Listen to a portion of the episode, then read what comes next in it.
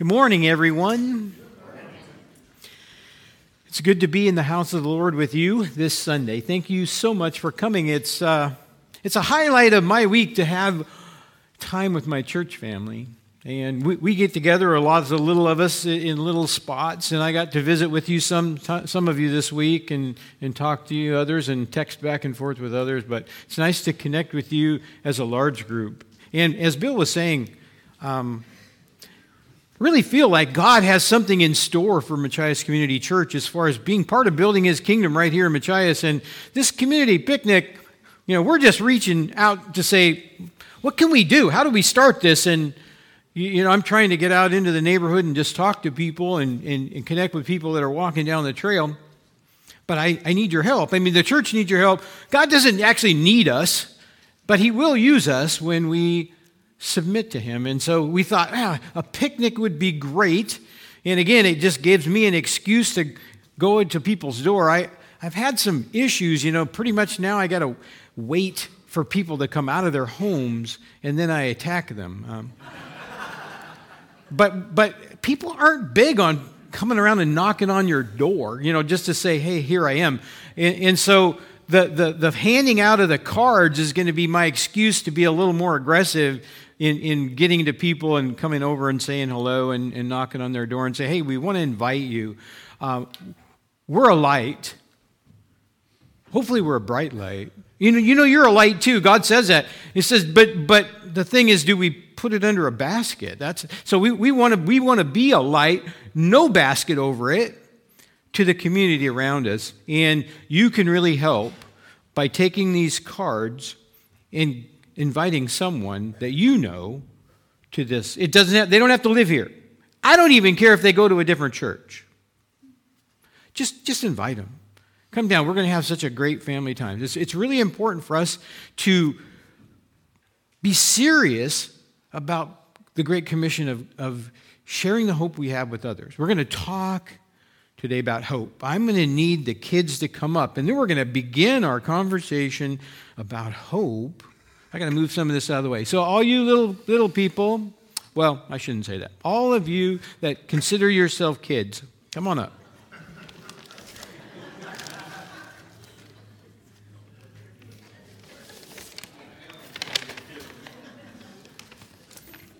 I don't care how old you are. All right. How you doing? You guys go go ahead and have a seat. I'm going to come around front because we got all this stuff. We don't have as many today, I'm, but I'm so glad you're here. Yeah. This this is a great group. We're going to be starting up Kids Jam again in, in uh, September, and I just can't, I cannot wait. I just can't wait. You guys are so much fun. All right. We watched The Wizard of Oz yesterday. I'm not sure that it resonates with this generation. um, we were talking about how magical it was when we were kids watching The Wizard of Oz. It was a one time a year for all you younger people. They would only play it one time a year, and man, we knew when that was, and we were we were unfortunately we were so into it that it was used as a as leverage. Right? I remember one time we didn't clean our room all the way, and my mom said, "Hey, you don't clean your room, no Wizard of Oz." It was very effective as a motivator. Um, But so we watched it last night, and and um, it brought back some nostalgic feelings. But what it what it actually reminded me of was the innocence of being a child. And so some of this is going to be for you guys, but you're probably not as jaded as most of us as we got older. Um, and we're going to talk about hope. So everybody, I don't know if you guys see, your your life is maybe way better than what I what I remember, but. Um, Everybody seems to have a hope that there's something better than what they have, right? And I know you guys are young still, but you know you're getting where you're starting to think, well, and I know your dad's probably coaching you. What are you going to do, Paxton, when you get older? What do you want to do? You know, what kind of a life do you want for yourself? And and we all kind of want that. At least as adults, we we want we want and we want to know that there's something better. Most of the time, you, we, we, no matter what we have, it's never enough. And so we just there's something better, and we have hope. And so there's hope for the next life, and then there's hope for this life. Now, the, here's the question for you and them, but more, more you. What do you put your hope in? Now, we're going to talk about it in the passage, which you're thinking, oh, how does that relate to hope? But it does. But we, we put our hope in a lot of different things, don't we? Um, so sometimes, again, this is probably more us than you. What's that? Money. Money. Sometimes we think, you know what? My life would be so cool if I just had more money. Now, you guys, again, probably don't think like this, but we do. We do. We think like this a lot of the time. So we we put our hope in, if we can just have enough of this stuff.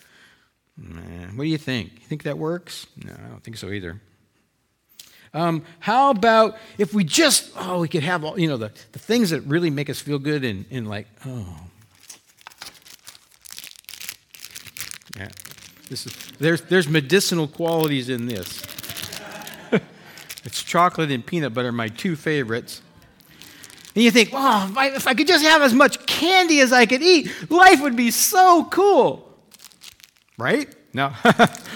We get a little bit over the candy. I remember Halloween was so, such a big thing because, man, I could have as much candy as I wanted. And if, I, if my life was just all eating candy, wouldn't that be so cool? Or, you know, if I could just spend all, more for you guys, spend all my time in front of the television playing video games. We had my grandson and granddaughter over, and they stayed up really, really late playing Minecraft. And that was cool because, hey, now, me, I didn't ever play video games, but, you know, they sit there for hours and hours. Wouldn't life be cool if it was just one big video game fest? No, no. That probably isn't going to do it for you either. Um, how about if you had the world's coolest car or other stuff? Now, again, you guys probably aren't thinking too much about it. The cars you have. But, you know, wouldn't it be cool if when I got older, if I had a just really nice house and, and a cool car like this?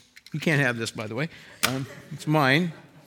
Or, or what if I had somebody, if I was so famous, I made movies like this, Annie, you know, and, and people are on there and everybody knew my name. And, and they all like, man, I'm famous. And they just want to get your autograph and And you think, my life would be so good if, if I was just famous. What do you think? Social media influencer? I know that's probably more up, up you guys' line. No. You know what? Most of the people that make movies, they aren't really that happy or certainly not happier than you. This one probably isn't going to work. How about if you just had... If I just had more friends and, and people liked me and, and I just added even more people and, and, and, and I find that person that just loved me and gave me everything I wanted out of life and told me how cool I was and, and, and more and more and more. Sit up there. We think that will do it? You think we can find hope in other people? Probably not. Probably not. Um, how about just really cool experiences? Like, I want to go here.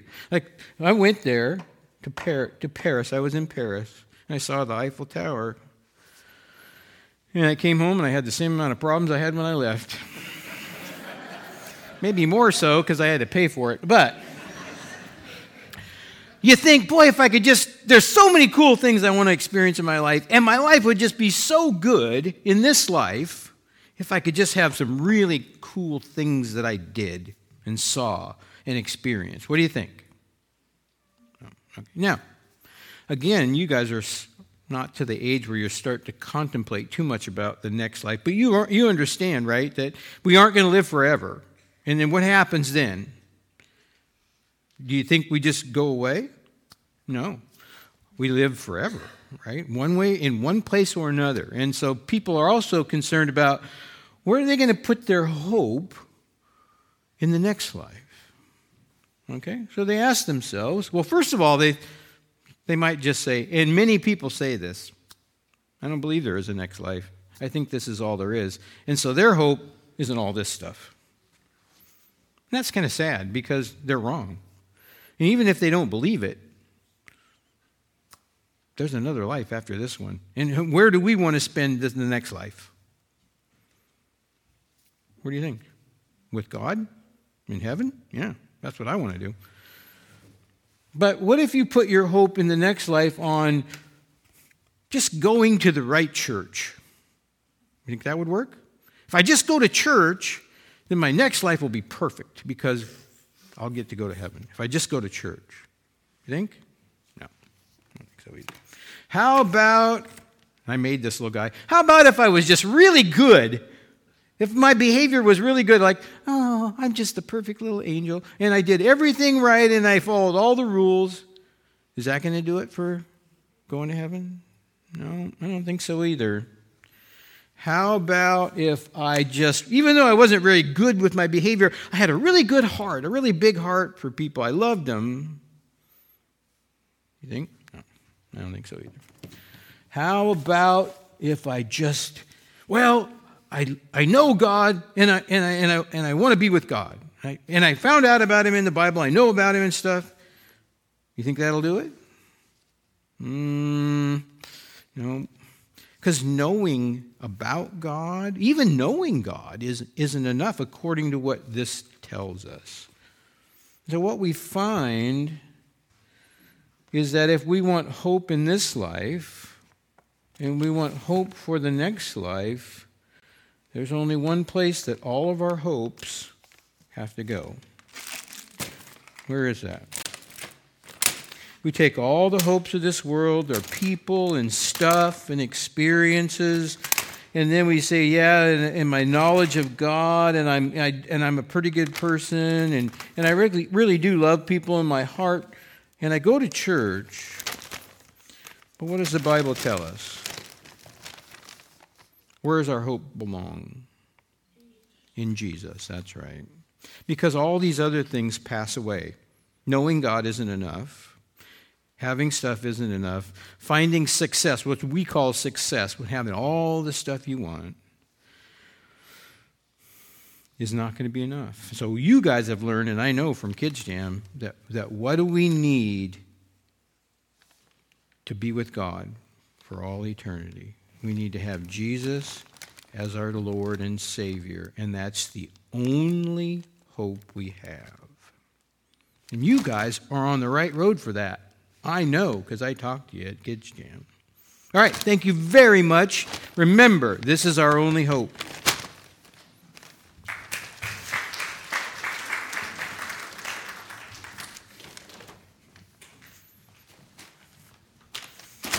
Okay, so Jeff was right.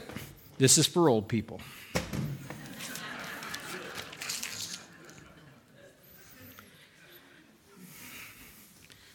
Satisfying or solidifying our hope, the story's end. So let's take a look at First Thessalonians. Let me read the passage for you first. You're going to be familiar with a lot of this. It's First Thessalonians, and we're in chapter four. If you want to turn with you in your own Bible. Uh, and let's read through this and just see what it is that Paul is trying to say. Um, I'm going to flip to him again, but let me just read it first. We do not want you to know or to be uninformed about those who are asleep or dead, that you may not grieve as others do who have no hope. For even since we believe that Jesus died and he rose again, even so, through Jesus, God will bring him, with him, all those who have already fallen asleep. For this we declare to you by a word from the Lord, that we who are alive, who are left until the coming of the Lord, will not precede those who have fallen asleep, for the Lord himself will descend from heaven with a loud cry of command and the voice of an archangel, and with the sound of a trumpet of God, and the dead in Christ will rise first. Then we, who are still alive, who are left, will be caught up together with them in the clouds to meet the Lord in the air, so that we will always be with the Lord. Therefore, encourage one another with these words. Now, how many of you have studied this particular occurrence before? Yeah? What, what do you call it? What do you call it? There's there's a term people people use for this. Second coming, the rapture. Okay, yeah. The Bible calls it the second coming. Um, but let me give you a little background of why Paul is speaking about this. You know, from, from previous sermons, you know, he starts the church in Thessalonica. And he gives them the, the message of salvation, the gospel message. And he's there for, they say, three to six months probably, and then he's chased out of town. And he goes down around the peninsula and, and down back in through Athens and Corinth, where he probably writes the letter to the Thessalonians from Corinth. He takes and gives the letter to Timothy and sends Timothy back to Corinth, or back to Thessalonica, to check on him because he just loves him so much and he's afraid. And sure enough, they have some issues. And, and one of those issues was that people were going around and saying two things. One, Jesus has returned, and you missed it. Jesus has returned, and you missed it. And, and then they're saying this, oh, and guess what? You're not really going to make it unless you're alive when Jesus comes back, so if you die before he comes, oh, so sorry for you. You're left out. Now, maybe maybe there'll be some good things in store for you, but you're not going to be part of the of the, of the marriage feast of the Lamb, and you're not going to be resurrected with a new body. Um, and so there was some misinformation going around. Now, if if you if you only had the message of salvation, and you, and all you heard was this is how you're saved, this is how you escape the punishment. And, and that's all you knew. And, and maybe there are people that Paul was talking to who maybe that's all they got. You know, they, they got enough to say, okay, in order to be saved, you, you got to recognize that Jesus was the Son of God. You got to recognize that he came as a man. He lived a perfect life. And then he sacrificed himself on the cross, which paid the penalty for your sin. And now you're saved, and you are escaping the wrath of God in the next life. Okay, so that's true, and that's the gospel. But, but what if that you didn't know any more, and then all of a sudden you started hearing things that said, well, yeah, but that's only for people who are alive when Jesus returns, because he's coming back. Or, um, you know... You, you, want, you, you can't be part of this, or you, you actually missed it, and so even though you thought you were one of God's children, he's already come and gone again, and, and you're not part of it. How much hope would you have?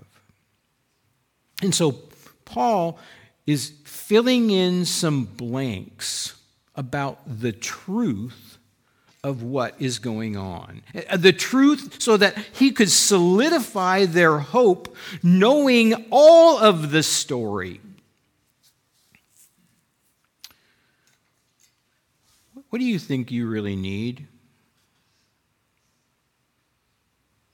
You, you know that, that I'm a big picture kind of guy, and you know, I, I'm looking at this and I'm, I'm, I'm understanding Paul, Paul is filling in some blanks in this process that, that you're on.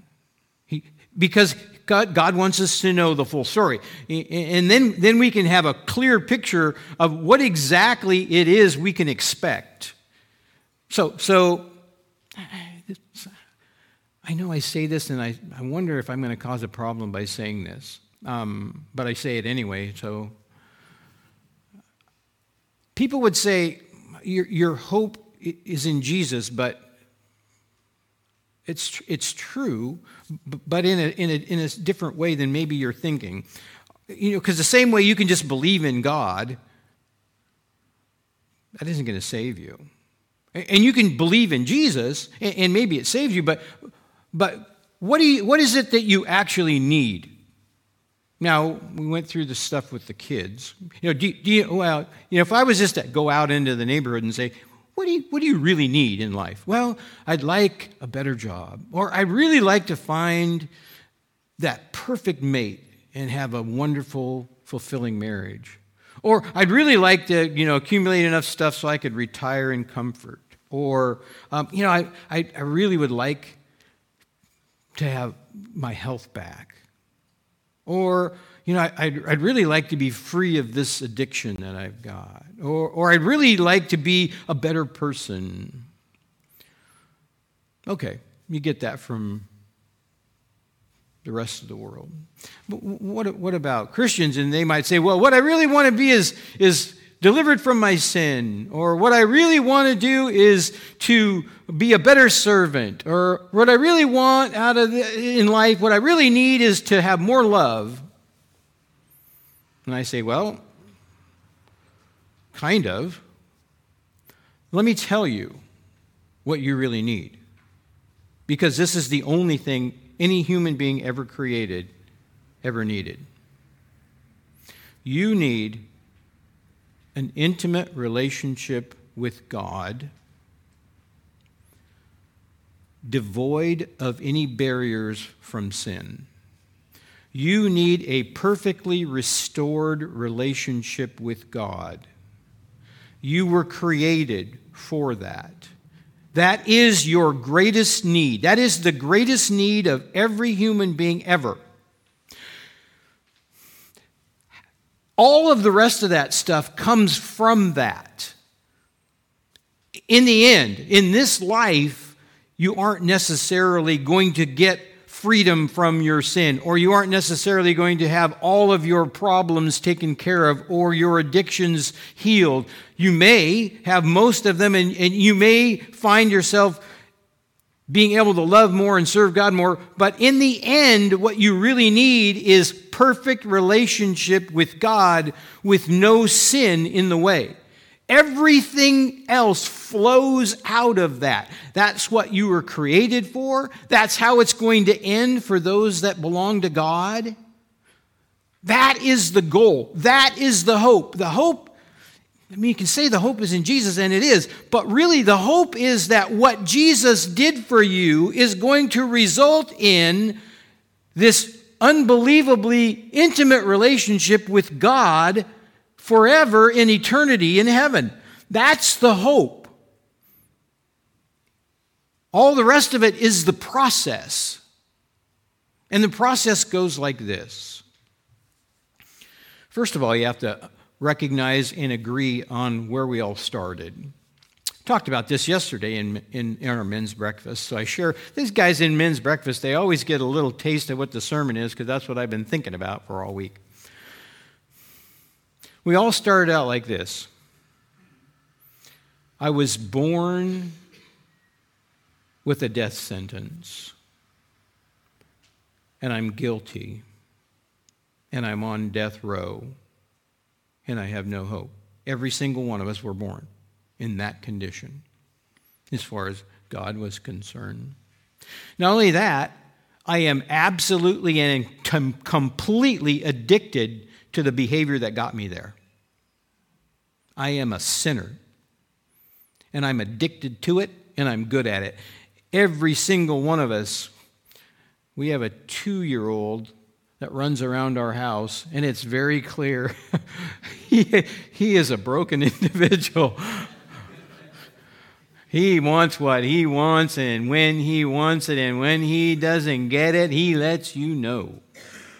Sin is alive and well, even in the life of a two-year-old. I'm not going to get into the age of accountability, but I believe the Bible tells us we're all born sinners from sinful, polluted, broken material and, and introduced into a broken, sinful, selfish world. That's where we start.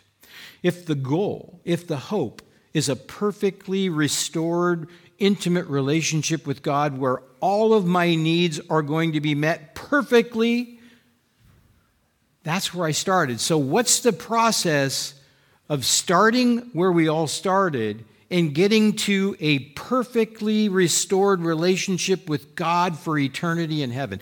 What is the process? The first thing is I have to be reconciled. I have to have the death penalty taken away, and that's by faith in Jesus, by grace alone, through faith alone, in the finished work of Jesus Christ on the cross, where it applies to you. I am then moved from an object of God's wrath to an object of God's love, mercy, and grace. Positionally, I have been moved from one category to another, and the death sentence has been lifted. Now, from a worldly standpoint, from this, you know, a, a, a literal um, standpoint, I would still need to be out of jail, wouldn't I? Okay, I got a pardon. God says, I paid for you and all of your sins, past, present, and future. The death sentence has been taken away. But if I'm still hoping for this intimate relationship with God, more things have to happen. I have to be let out of prison, and I have to be cut loose from my addiction to sin.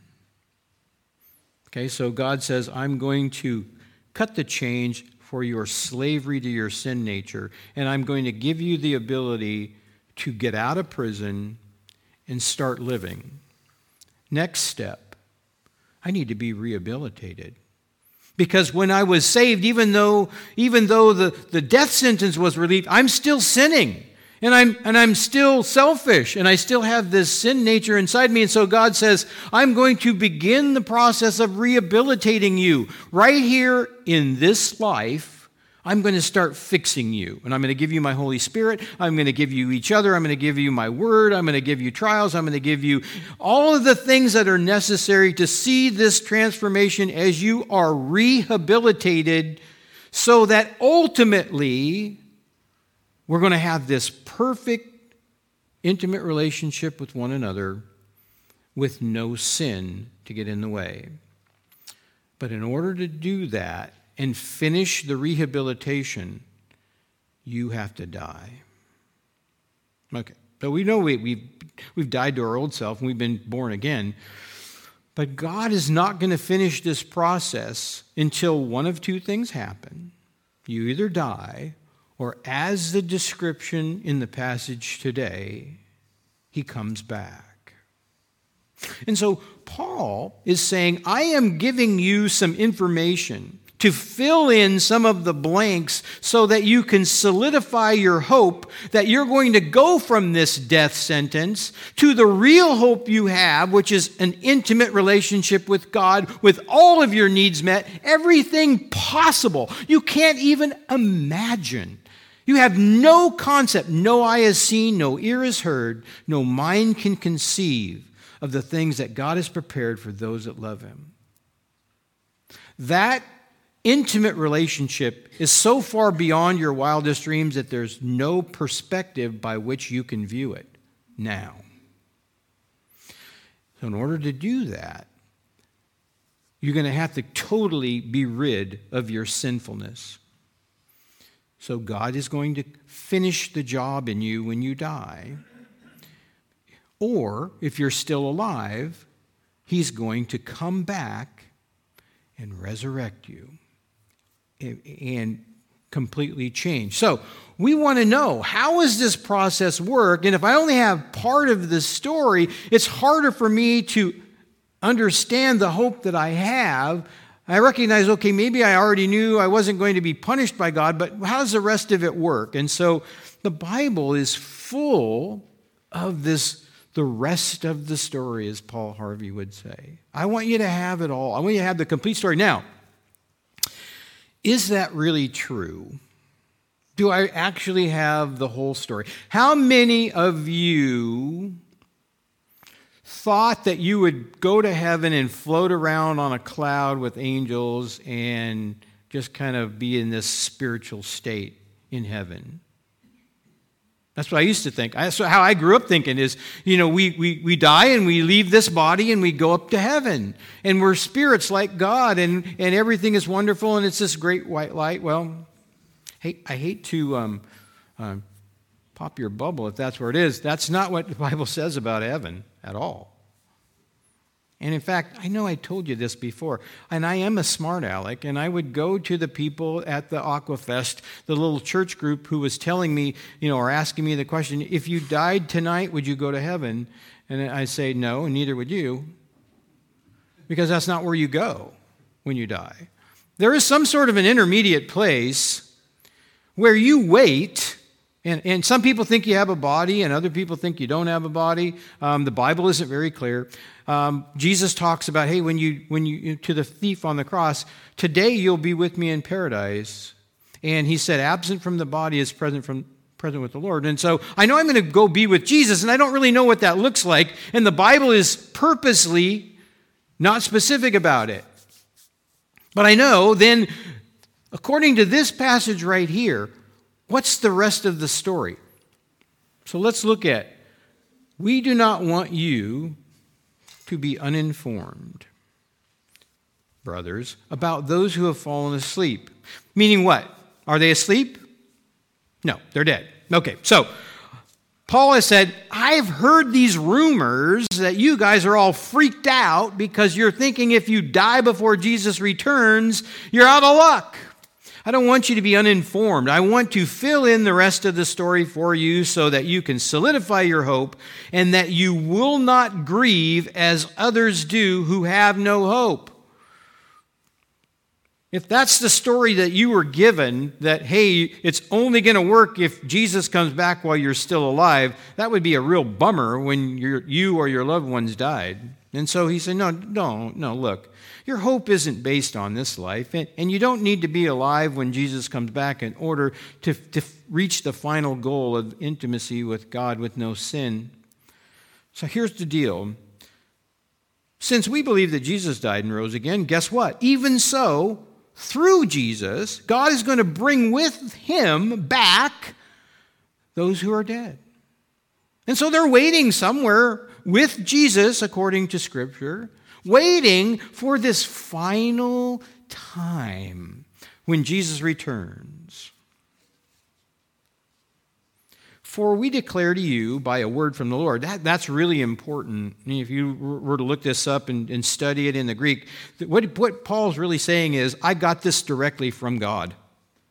I got this directly from God. There are references in the Old Testament about an afterlife, but you know what? Most of the Jews in the old law, they didn't really understand much about the, the next life at all. They, they didn't have the teachings of Paul and, and uh, that we have in the New Testament, which are much more specific. The book of Revelation wasn't written.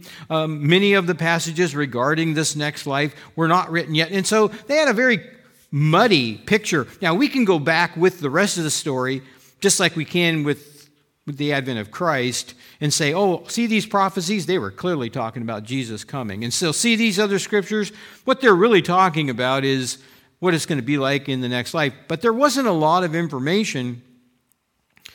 And so we declare to you, and, and so, so Paul says, we declare to you, I got this directly from God. He gave me a vision of how this whole thing is going to end up, and I need to share it with you because you're losing hope because you're thinking, if I'm not alive when Jesus returns, I'm out.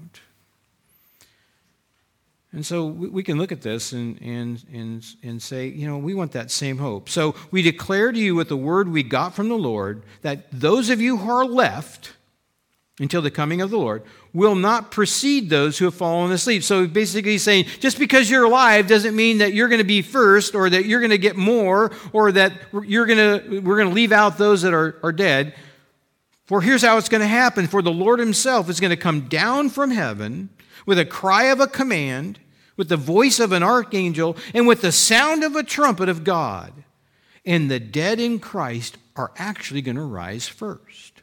And so Jesus is going to return. Now, hold it. Aren't the dead in Christ with him already? In fact, it didn't just say, you're going to be with me forever? We're going to see that. So what's the deal? What's going to happen? What's it saying? What's it saying is going to happen? They're going to be resurrected, just like Jesus. Okay, so if they're existing in whatever form they are, the part of you that's really you never dies. It's with God, if you're a believer. Well, guess what? He's going to reinsert you into a physical body again. Dead or alive. Okay, so two things are going to happen. The alive are going to be changed in the twinkling of an eye in an instant. We're going to see that in, a different, in different passages later. But when I come back, and I am coming back, the first thing I'm going to do is reunite those of souls that are mine with a physical, glorified body like I had. Okay, so that's what he's saying. The Lord himself is going to descend from heaven with all of this noise. He's going to come back. It's going to be loud. There's going to be a trumpet sound, and there's going to be this loud voice as that of an archangel and a cry of a command, and the dead who are in Christ are going to rise first, and they're going to be risen into new, glorified, physical bodies. That was the metaphor of Christ's resurrection. He was resurrected into a new glorified body. He, he did miracles. He could, how many of you remember when he was just gone? I mean, he came and he, and he showed up in another place. And he walked through doors that were locked. And so the body that he had on his resurrection was not the same. It was God's glorified, perfect body. And that's the same body that you're going to have when Jesus returns. If you're dead, then, if you're still alive, we who are left will be caught up together with them in the clouds to meet the Lord in the air, and so we will always be with the Lord. Therefore, encourage one another or build up one another's hope with this information. He's giving them the rest of the story, so that they will have the hope that they deserve when they recognize they haven't been left out or what is going to happen. Okay. Hopefully, this is an encouragement and is, I don't know, how many of you understood all this already? Yeah? This is how it's going to happen. This is going to come down. We're going to see more of it next time when we talk about the coming of the day of the Lord. Now, I'm going to share with you some truths about this that you're, you can squirrel away whether you have them or not already. But here's what I I struggled I struggled with this sermon um, because this is a controversial event. How many of you have ever heard the word eschatology? Yeah, it means the study of end times. How many of you think you have the definitive answer to how all of this stuff ends up? I'm glad you have demonstrated your humility. Nobody raised their hand. I can guarantee you I don't. I have studied eschatology, and I know most of the views. And there are many within Christianity, sincere Christian people.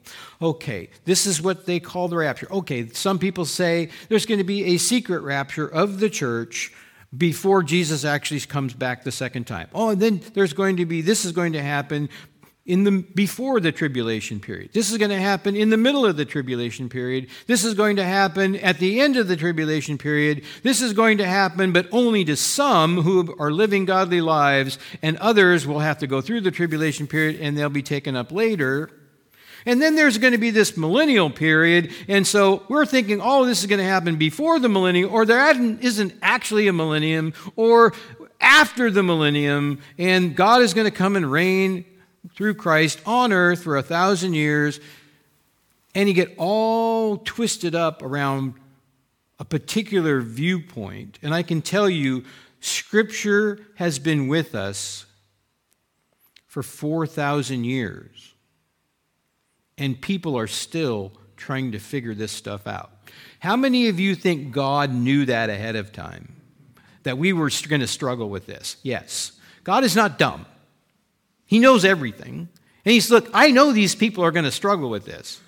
And so, but, but, so I, I look at this and say, there is a reason God has not given us the entire, this is how it's going to happen. This is going to happen, this is going to happen, this is going to happen. It's going to happen in this order. It's going to happen exactly this way. Could he have done that? Yes. Did he? Obviously not. And so here we have it. And, and so I'm looking at how do I preach this passage without, you know, offending some that have this view or offending some that have this view. I have a view of this, and I'm not going to share it with you. You got to come up with your own. But what do we absolutely know from this? Because here's, here's the end point. spoke with this, uh, spoke about this with Andy before the, before the service. Almost all of the stuff in eschatology, almost all, is what God's going to do. It's what God's going to do. It is what God's going to do. Very little of it, very, very little of it affects how you are supposed to be living or doing or thinking. And so you can get all wound up about eschatology, and that's what seems like most people want to talk about. End times, end times, and, and this prophecy is being fulfilled, and Jesus is going to come back any second, and look at how, oh, this must be, in, and isn't the United States in, in prophecy, and doesn't isn't this mean this? And uh, I could spend a fair amount of my time debating those things, but frankly, there are so many plain things in the Bible that I still stink at that I'm going to spend more time on those. And so, yes, those views are out there, and, and I really don't know exactly. But here's what I do know. We're not supposed to divide over it. We, you can have your own view of eschatology. Maybe it's borrowing pieces and, and parts from other uh, views and putting your own together. Um, scripture is just not entirely clear. How much of it is subjective? How much of it is literal? What the timeline is going to be. You know, there are people that... very well-respected biblical scholars who say it's going to happen like this. This happens, and this means this, and this symbol means this, and it's going to happen in this exact time frame. And I'm not going to be that arrogant or even pretend to be. But here's what we know. And it should give you hope. And we should be able to encourage one another with these. There are five. Five truths I want you to think about, relating to what most people call the rapture. There is life after death. This is not all there is. Paul, I think, wrote and said, you know, if, if in this life only we should have hope, we would be the most miserable of all people, because this isn't all that great. Our hope is not based on even the wonderful things that God can do for us here, which He can and He does. No, our hope is based on finally getting this unbelievably intense relationship with God with no sin. Okay, so this passage, you can come away with it and say, man, there's something else, okay? That is the basis of the hope of Christianity, not what God's doing for you in this life, which is still wonderful, but our hope is that it's all one day going to be fixed, and we're going to experience God in a way we can't even imagine. Okay, two. Thank you for, thank you for that. Somebody's clicking it for me. Um, those who have died don't miss out on the second coming. They too are going to be resurrected and changed. No matter what anybody says, God's got it all under control. When He comes out, if you are already dead, you still come to the party. You're just waiting somewhere. I don't know where. Bible calls it paradise, Abraham's bosom. Sounds like it's pretty cool. We don't get a lot of information about it. We have the parable of Lazarus and the rich man. That's about all we have, other than to say, when you die, you're going to be with me. So I don't know exactly what that's like. I don't know if you'll have a body, but I do know this. From that place, wherever you're waiting and your soul is, God is going to reunite it at the second coming with a new body that's glorified and completely changed. I wonder what I'll look like. I don't know. Okay, so number three, just like Jesus, our resurrected state is going to include these new glorified physical bodies. From Scripture, you are going to have a physical body in eternity. You are not floating around on a cloud with a harp singing songs in choruses with angels. You are going to live in a physical existence with a physical body that has no defects. That's pretty cool. All right, that's part, part of the hope. I am going to experience God physically. Four. After Jesus gathers all of His children together, we're going to be with Him forever. Now, well, what do you mean, Tim? Is that going to be, are we going to be down here going through the millennial reign on earth where Jesus is reigning from the nation of Israel once again? Maybe. I don't care. What I know is this. When Jesus comes back, he's claiming me as his own, and I'm going to be with him for the rest of eternity. And however he works that out, I trust him. Amen. That's going to be good enough for me. Just to be with God, no more sin in my life, to be seen as and known as I and, and know God as he knows me. That's amazing. And number five, according to this passage, those facts should give us a renewed hope, comfort, peace, and encouragement. I look back, uh, and I know you guys have, I've, I, I found this as we were going through that really tough time earlier in the year. In First Peter three, verses three through seven, blessed be the God and Father of our Lord Jesus Christ, who according to his great mercy has caused us to be born again into a new living hope through the resurrection of Jesus Christ from the dead, into an inheritance that is imperishable, undefiled, and unfading, that's kept in heaven for me, who by God's power, me, am being guarded by faith for a salvation that's ready to be revealed at the last time. In this I rejoice, even though for now, for a little while, if necessary, and of course, apparently it's been pretty necessary in my life, you have been grieved by various trials, so that the testing of the genuineness of your faith, which is more precious than gold and perishes though it is tested by fire, may be found to result in praise and glory and honor at the revelation of Jesus Christ. See, all of the other stuff is going to go away, and when Jesus comes back, he's going to fix it all. In that you rejoice now, even in the midst of trials. And the trials are here. This is where you go, according to God, when life is hard. These are the things that you cling to when trials and the, and the storms of life wash over you. You cling to the hope that there is something better and that God is in control.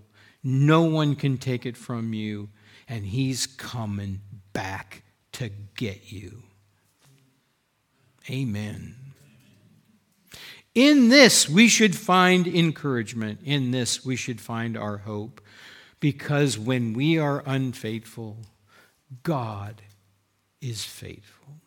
Let's pray. Oh, dear Father, um, I know, God, you know I know, I need this so badly. Life seems so hard at times, and it doesn't seem to be worth the pain, even for the great joy that I have of being a child of yours, but I have this hope that there's something better. And I, I have that hope because you've made it clear in your word and passages like this one that we just read, that you're, there's nothing I can do to mess it up, that you're coming back and you're going to fix me and take me away if I'm still alive, or bring me back and give me a new body if I've already died. And I know that that's, that's what I need. I want all these other things now, but what I really need is that. I need you to come and back and fix me. And you've promised me to do that. And in the meantime, we're going to struggle. But Lord, I just thank you that true to your word, you're going to fix us and take us to heaven, where we'll be with you for the rest of eternity and enjoy this intimate relationship with you the way it was meant to be from the beginning. And we thank you and praise you for all of that in the name of Jesus Christ, your Son and our Savior. Amen.